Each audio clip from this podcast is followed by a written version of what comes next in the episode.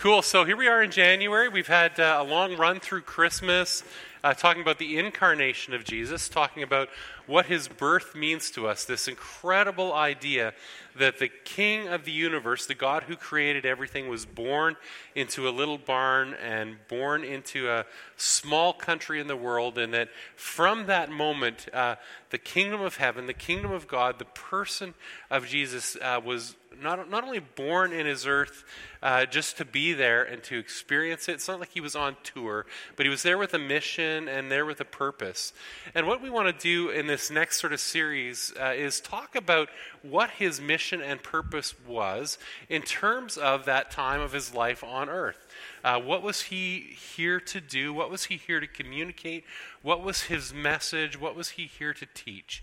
And uh, we just want to dig into that a little bit. And then, of course, in not too many weeks' times, we'll, we'll be at Easter. So we're just going to take an amazing blast through the life of Christ, starting with Christmas, of course, going through his, essentially through his sermons, through his messages, here talking about his uh, central teaching the kingdom of God, and then on to uh, Lent and, and Passion and Easter and all of that. So, in terms of the big picture preaching and where it's going, uh, that's where we're at. But right now, we're just looking at this moment of in time where Jesus was alive and at work on the earth, and and what was his message. And as we do that, uh, there's a sense that. Um, you know, we as people uh, are, are also wrestling with the desire to be able to communicate to our friends and our loved ones about the relevance of this person, Jesus. Uh, our culture uh, has Jesus' story in a tiny little box, for the most part, that sort of looks at it as this was maybe a mythical figure, a historical figure who lived at a time and a place, and he affected the world in that place. And somehow the ripples of his personality and the ripples of his teaching have gone through culture, but somehow that is very, very distant from us, and it's not necessarily relevant to the way we live our lives. And so we're wanting to communicate uh, the relevance of the story of Jesus and the relevance of the gospel to our friends. And beyond that, I think for most of us, we, we really want the gospel to be more relevant to us as people, to us as individuals. Uh, there's a way in which I think even Jake expressed it in his little talk earlier that that idea of the person of Jesus is, is still a little bit too distant uh, to us.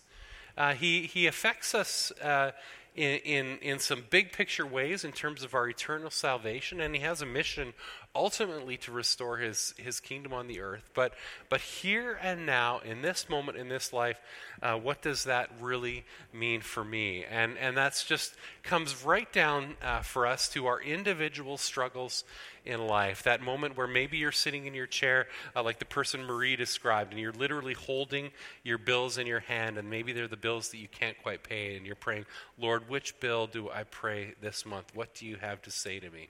And for some of us, it's just very, very real and very, very present. Lord, my friend doesn't know Jesus, and I can see these patterns of brokenness in their life. Lord, what could I possibly say to them that would help them unlock their, their addiction that's binding them?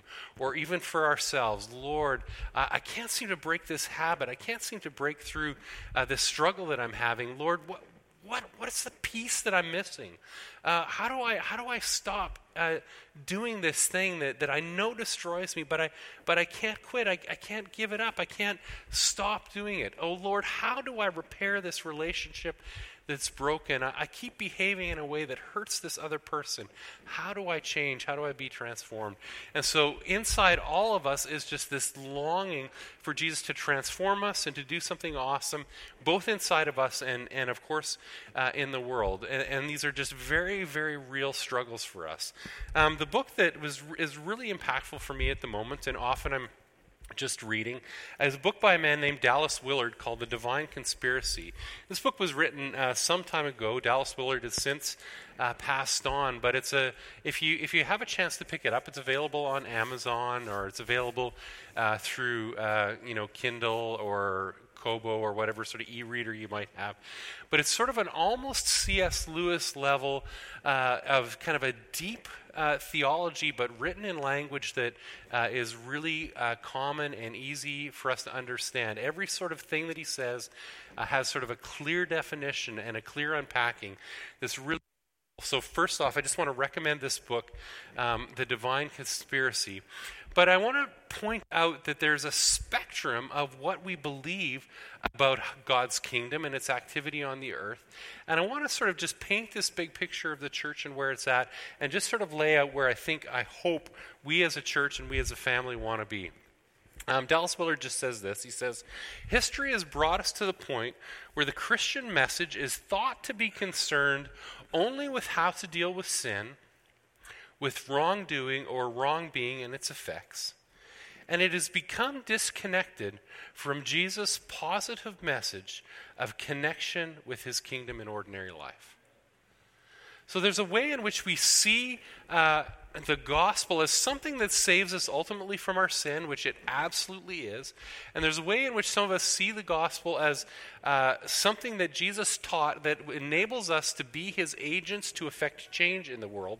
But there's actually something more than that. There's something transformative for us as individuals, as people uh, in the present. Uh, the way Dallas Willard describes it is that those two extremes in the gospel would be effectively the sin management part of the gospel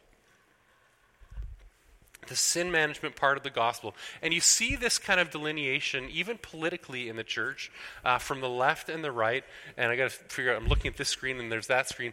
Over here on the left, uh, we would have uh, a, a gospel that is essentially concerned primarily with the externals, with social justice, with politics, with advocacy, with international development. And we know that God is absolutely all about this. But if you look at the extreme left of, um, of the political sort of environment of the church in North America, you would see churches that have really camped on this as part of the gospel that they are absolutely going to live or die on, but they have abandoned uh, the, the standard message of evangelicalism that says Jesus died for our sins and he's saving us and he's ultimately uh, repairing our relationship with him so that we could live uh, in eternity. And, that, and that's that group over here on the right right? And this is where uh, most sort of conservative evangelical churches would camp.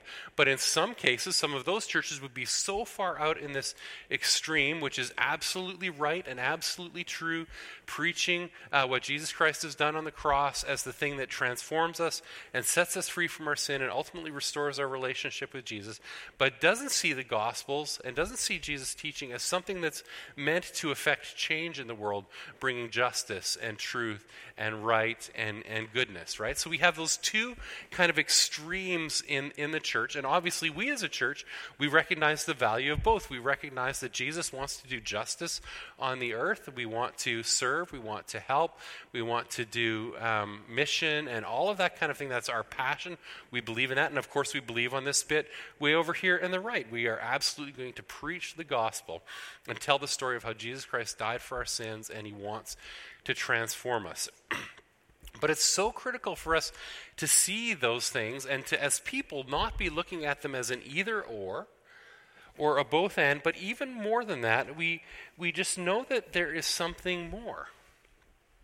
That when you see those two boxes over on the left and over on the right, that there's actually something missing in the middle. And again, I don't want to take anything away from those boxes. Those are absolutely the Word of God to the earth. He does want to save us for our sins uh, from our sins and, and have eternity with Him. And He does absolutely want us to be agents of His uh, kingdom and of His glory in the earth. But there is a hole there. There is something in the middle. There's a limitation to that gospel uh, that is just focused on sin management, the management of the brokenness of the world, and the management of our, of our personal sin. Uh, and Dallas Willard says it like this Neither the left nor the right lays down a coherent framework of knowledge and a practical direction adequate to personal transformation towards the abundance and obedience, uh, spelling error, uh, emphasized in the New Testament with a corresponding uh, redemption of ordinary life. Neither the left nor the right lays down a coherent framework of knowledge and practical direction adequate to personal transformation. Both extremes don't recognize that idea that, that we can be transformed, that we can experience an abundance of life, that we are called to walk in obedience to Christ as apprentices to Him, And that uh, that's what's emphasized in the Gospels, and that is meant to impact us in our ordinary life, in our day to day. Another way to say it is this God wants to save the world, and He wants to save our eternal souls. He also wants to save our living days in the here and now. He wants salvation to be present to us in the here and now not just a distant future, not just external to ourselves in terms of how we interact with the world, but what makes it really work and what makes it happen is that salvation of ourselves in the here and now, the coming of His kingdom, and how we interact with Him in the day to day. And I just call this abundant life management. It's not just about sin management, it's about abundant life management. It's about how do we receive the abundant life of Christ and how do we walk in it? How does that uh, transform us? The gospel message must naturally and presently connect us with entrance into the abundant life of Jesus' kingdom and apprenticeship to Him. The missing component for us is ultimately discipleship the missing component for us is how do we relate to this person, Jesus, who is still alive and at work in his world? And how do we let ourselves be led by him and grown by him and transformed by him in the day to day in a way that affects us beyond just, again, our preaching of the gospel of the cross, which is absolutely critical, and our action in towards social justice. Okay? So we want the whole picture. We want the whole gospel. We want all of what Jesus has to offer. Uh, it's all a part of Him. And, and that is the invitation to the kingdom of God. That is the invitation to the understanding of God's kingdom and, and, and what it means. And this idea of God's kingdom is so important. It's, I, I just can't uh, stress enough like how central that idea is to Jesus' teaching. If you read the Gospels, if you read the Sermon on the Mount, Matthew, Mark, Luke, and, and John, uh, Jesus was preaching about a way of living and preaching about a way of being and preaching about relationship with God that was just meant to be something that was very, very, very present uh, to us. And not only was it present to us in this time and space, but he was making it present in that he was demonstrating it through miracles and through healings and through uh, deliverance and through all of the really uh, the miraculous practical that he did. Uh, absolutely transforming people's lives. Like, just think about how high and amazing and crazy it must have been to see Jesus perform a supernatural miracle in someone's life and how sort of elevating that experience would be. But then imagine if you're the guy who opens his eyes and sees for the first time his loved ones. How in the nitty gritty that was. Jesus bringing heaven to earth, the presence of heaven in the real world. So we're all about seeking the abundant life of Jesus and seeking the kingdom. And uh, there's lots of different places we could start with that, but I want to start with uh, the book of Matthew, chapter 6, uh, verses 25 to 34. And I'm going to read uh, a little bit different version of this, but, uh, but just, just enjoy this as we read this together. I just like the way it's formulated in a bit of a uh, more modern sort of conveyance. My advice would be not to worry about what is going to happen to you about what you will have to eat or drink, or about what clothes you will wear. Your life doesn't consist of eating. And there is much more to your body than clothing. Take a lesson from the birds of heaven. They don't sow or reap or hoard away in granaries, and your Father the one in the heavens around you. And you'll see this phrase used, the one in the heavens around you. I just want to highlight that for a second. Uh, when we speak of the kingdom of heaven, um, often we think we're speaking of the kingdom of the place that is way far up in the sky with streets of gold right? Isn't that what we're sort of thinking about? Uh, and that's sort of a, a, a, way that the translation of the scriptures has, has sort of met us with where we're at and sort of our sort of common definition of what heaven is. But when that word was spoken, and we can, we're going to actually not unpack that so much this week, but next week, that idea of heaven is, is actually the atmosphere And that's sort of the word that Jesus was using in the scriptures that, that the heaven is the atmosphere. It's the air that is all around you, it's the air that you're breathing. So when Jesus was talking about the nearness of the coming of the kingdom of God, he wasn't talking about that kingdom of God that is way up there in the heavens, the place with streets of gold. He was talking about a place that was very, very near us, all around us, in the atmosphere around us. And that's what that word sort of meant in the, in the language that Jesus was speaking at that time. So that's just a neat formulation of it uh, in this. Uh, translation of the passage. Uh, your Father, the one in the heavens around you, sees to it that they have food. Aren't you more important than birds? Who can change their physical features by worrying about them? Believe me, I've tried. Believe me, I've tried. Um, by worrying about them. And as for worrying about clothes, well, look at the little flowers out in the fields. They just pop up. They don't slave away getting or making clothes, but King Solomon, in his best outfit, was not as glorious as one of these. Now, if God so adorns the grasses which are here for the day and the next are burned for fuel, won't He even do better by you? You mini faiths. And I like that. That's a, that's a pretty good moniker for me sometimes. I'm, a, I'm definitely like a mini faith. Uh, not a mega faith. Sometimes a mega faith, but a lot of times mini faith, right? Um, so don't worry about little things saying, what are we going to eat or what are we going to drink? Uh, will we have anything to drink or what will we wear? Those are all the concerns of people who don't know God at all. And isn't that challenging? Jesus, Jesus uh, in, in most of our translations, Jesus says, or we read it, the pagans run after those things. But the people who don't know Jesus at all, that's a concern of somebody who doesn't know Jesus. That's not a concern for somebody who knows who God is. sort of what he's saying there, right? For your Father, the one in the heavens around you, knows you need these things. Instead, make it your top priority to be part of what he is doing, part of his kingdom, and to have the kind of goodness that he has. Everything else you need will be provided. Tomorrow, don't worry about it. You can do your worrying about tomorrow tomorrow. And anyway, enough will happen today to keep you in things to worry over until bedtime. Thank you very much for that encouraging word. right? Uh, there, there's enough to worry about now. Don't worry about tomorrow. Don't carry it. He will be there and He will be present for you. And of course, this whole thing of worry is a, is a huge challenge for us, and the whole thing that Jesus is addressing of finance is important. And usually, when we preach on this passage, that's sort of what we're preaching about: is decouple your concern and your stress and your worry and your attention from provision and attach it to the kingdom of God and trust God to provide for you, right? That's sort of the primary message we preach out of this passage.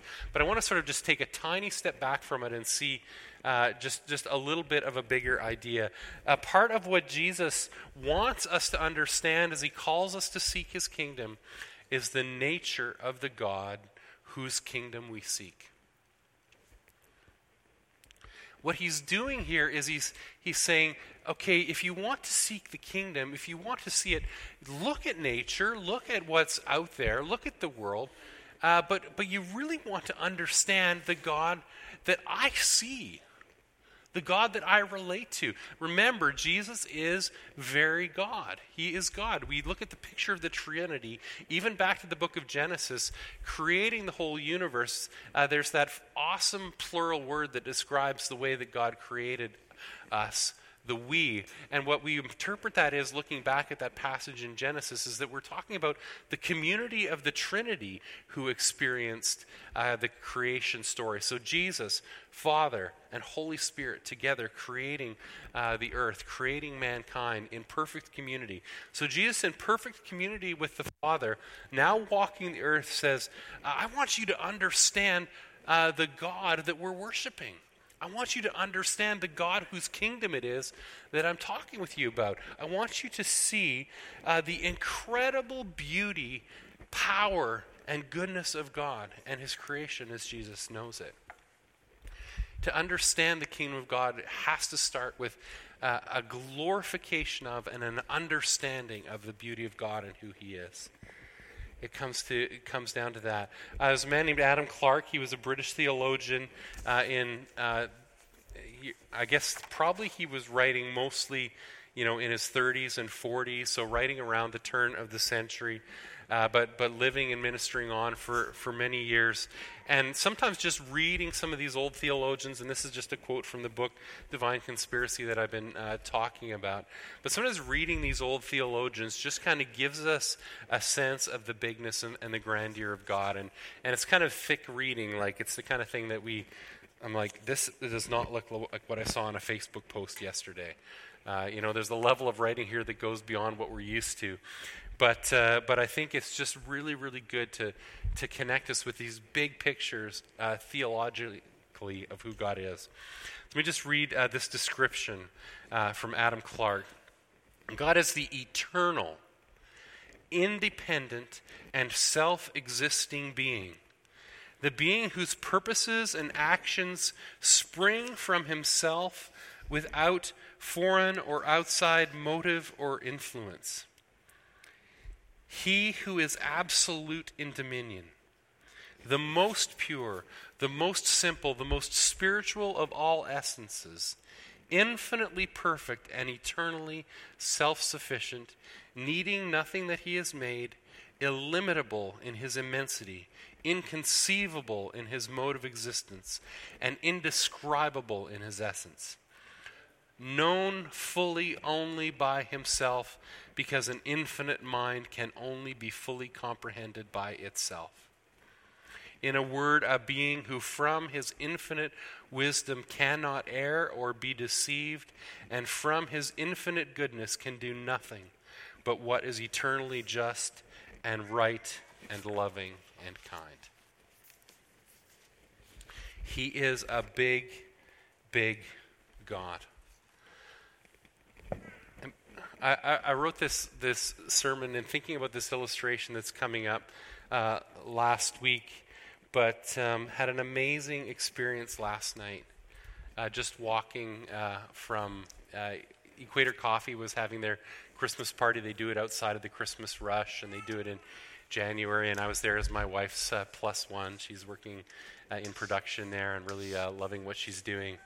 And as I as I walked out of the party, it's about uh, you know maybe 10:30, 11 o'clock at night, and we were up in Calabogie, and it's a little bit distant from the city, and the sky is dark, and there aren't a lot of lights. And I walked out of the blazing uh, light of the building and the warmth of that, and walked in the cold out to go get the car. And because we got there a little bit late, as is often our way, the car was parked quite a bit down the driveway.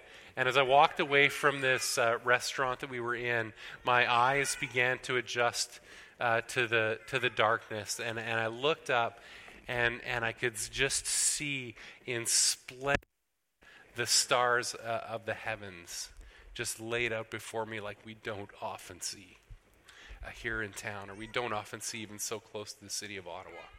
And as I walked uh, away from the barn and I looked up at, uh, at, you know, between the trees going down the road, I could see uh, the Big Dipper, and at this time of year, it's just sort of tilted on its end and you can see just how clearly that constellation is visible. And I continued to walk down the road towards the car and turn direction. And as I as I walked, the trees opened up again, and I could see laid out before me the constellation Orion in all of its splendor, with all of the stars of heaven all around it, in the crisp cold of that winter uh, night. And as I, as I looked at it, I realized I was looking at the, at the next image that was on my slide that I'd prepared uh, days before. Uh, that star that's at the bottom corner down here that you see in, in Orion, and I'm not sure how well you can see it, but near that star at the bottom corner, uh, when you zoom in on that with the Hubble telescope, you see something that was actually discovered long before the, the, the Hubble telescope in 1888 by Scottish, Scottish astronomer Wilhelmina Fleming. Uh, in again 1888 and a nod to a female scientist in the 1800s uh, but she saw something uh, called that we now call the horsehead nebula and that's a close-up of the space that is impossible for us to see with our naked eye, but it's a, it's a piece of, of space that's out there near that constellation Orion. And if you zoom in farther, you see it like this. And of course, this is recolored and, and photo adjusted uh, by uh, techno geeks in NASA's uh, buildings somewhere. It doesn't quite look like this, I'm sure, through a real telescope. But we see there this, this nebula, this incredibly beautiful piece of the heavens that God has created. It's, it's 1,500 light years from where we are now. It's 3.5 light years in diameter. And it's laid out there in the heavens for us to see. And it's a tiny, tiny fraction of the galaxy as God's created it, and a tiny, tiny fraction of the universe that He's made.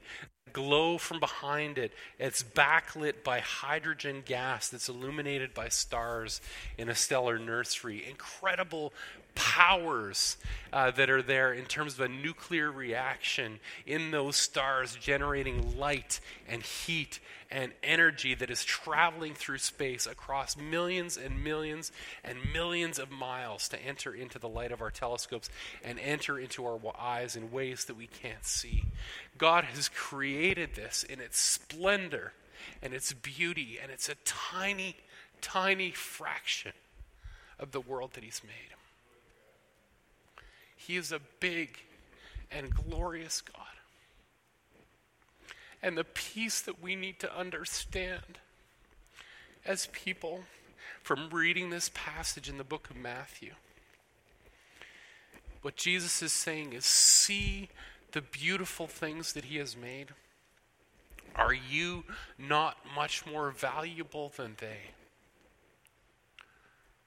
Are you not much more valuable than the Horsehead Nebula?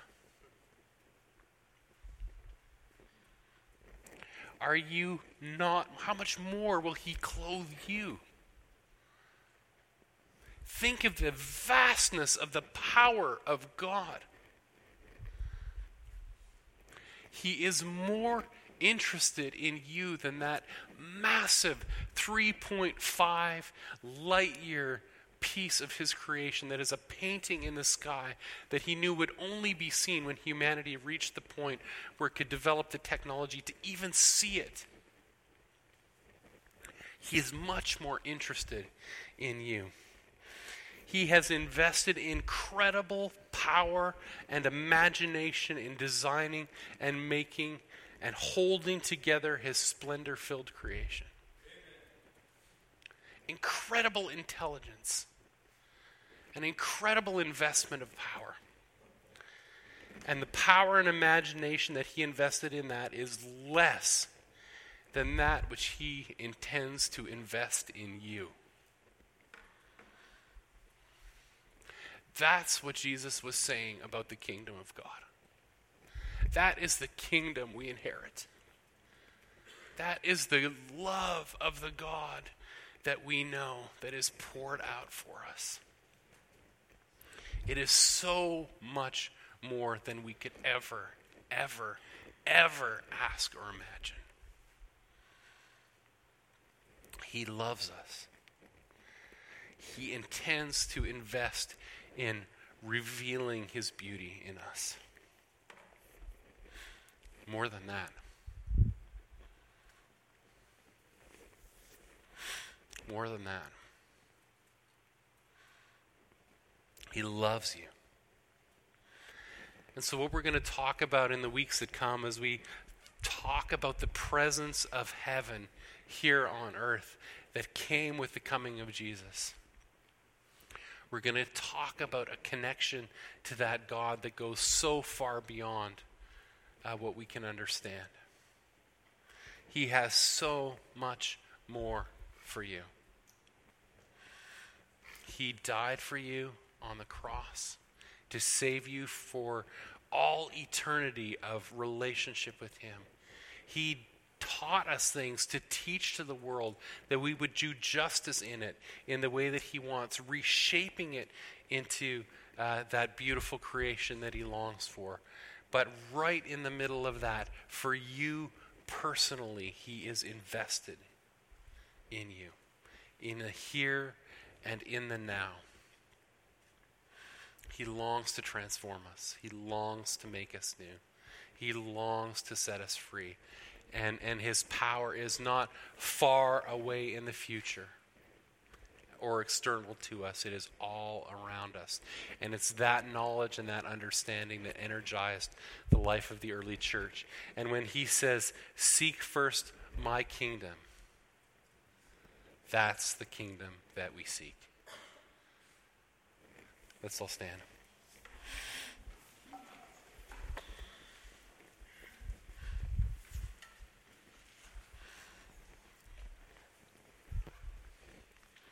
We seek your kingdom, O God.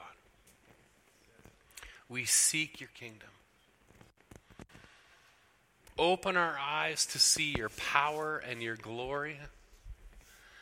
Would you release faith among us to know that we can uh, call on you, that we can call on your power, that we can call on, on your wisdom, on your knowledge, on your understanding of the world, on the way that you see the world that you made? That that is in, in ways that we have barely begun to understand available to us. Call us to lives of listening, as Jake prayed earlier, of devotion, of silence, of connection with that. That we would live lives that are transformed and empowered. That we would live the fullness of the gospel. Fill us up, O oh God. You're so amazing. You're so amazing. Release faith and hope in us in a new way, Lord. Set us free from uh, our small imaginings